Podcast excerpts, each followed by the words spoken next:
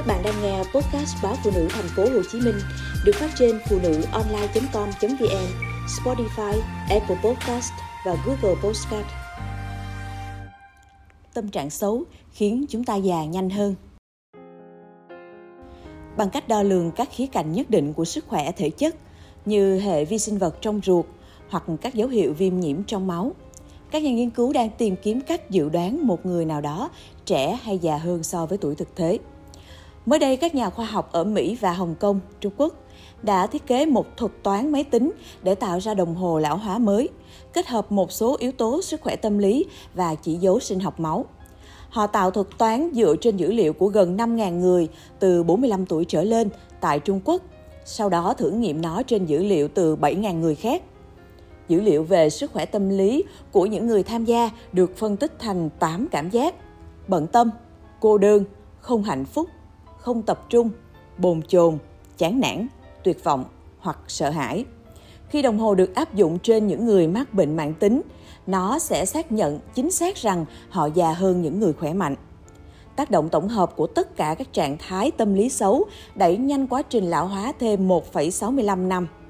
Trong khi đó hút thuốc làm các đối tượng tăng thêm 1,25 tuổi.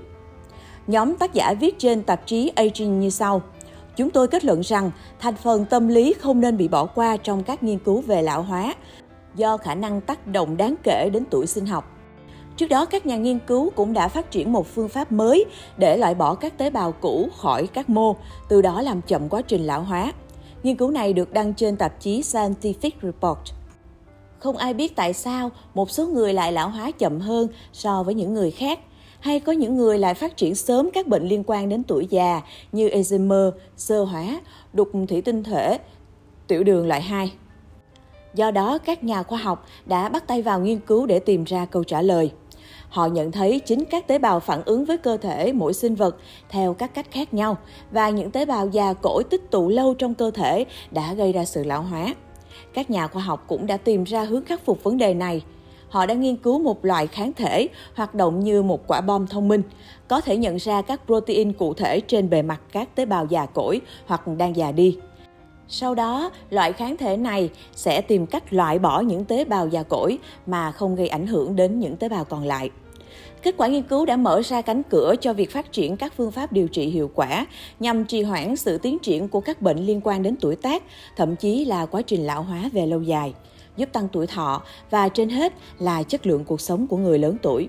Các nhà nghiên cứu cho biết họ dựa trên công trình liệu pháp điều trị ung thư nhằm vào các protein cụ thể có trên bề mặt tế bào ung thư, sau đó áp dụng chúng cho các tế bào già. Tất cả các sinh vật sống đều có chung một cơ chế được gọi là sự già đi của tế bào, nhằm ngăn chặn sự phân chia của các tế bào bị tổn thương và loại bỏ chúng để ngăn chúng sinh sản. Thông thường, cơ thể sinh vật, kể cả con người, sẽ tự đào thải những tế bào này. Tuy nhiên, khi sinh vật đến tuổi già, dường như hệ thống miễn dịch không còn hoạt động hiệu quả. Kết quả là các tế bào già cỗi dần dần tích tụ trong các mô, gây ảnh hưởng bất lợi đến hoạt động của cơ thể. Trong đó có việc sinh ra các bệnh thường gặp ở tuổi già.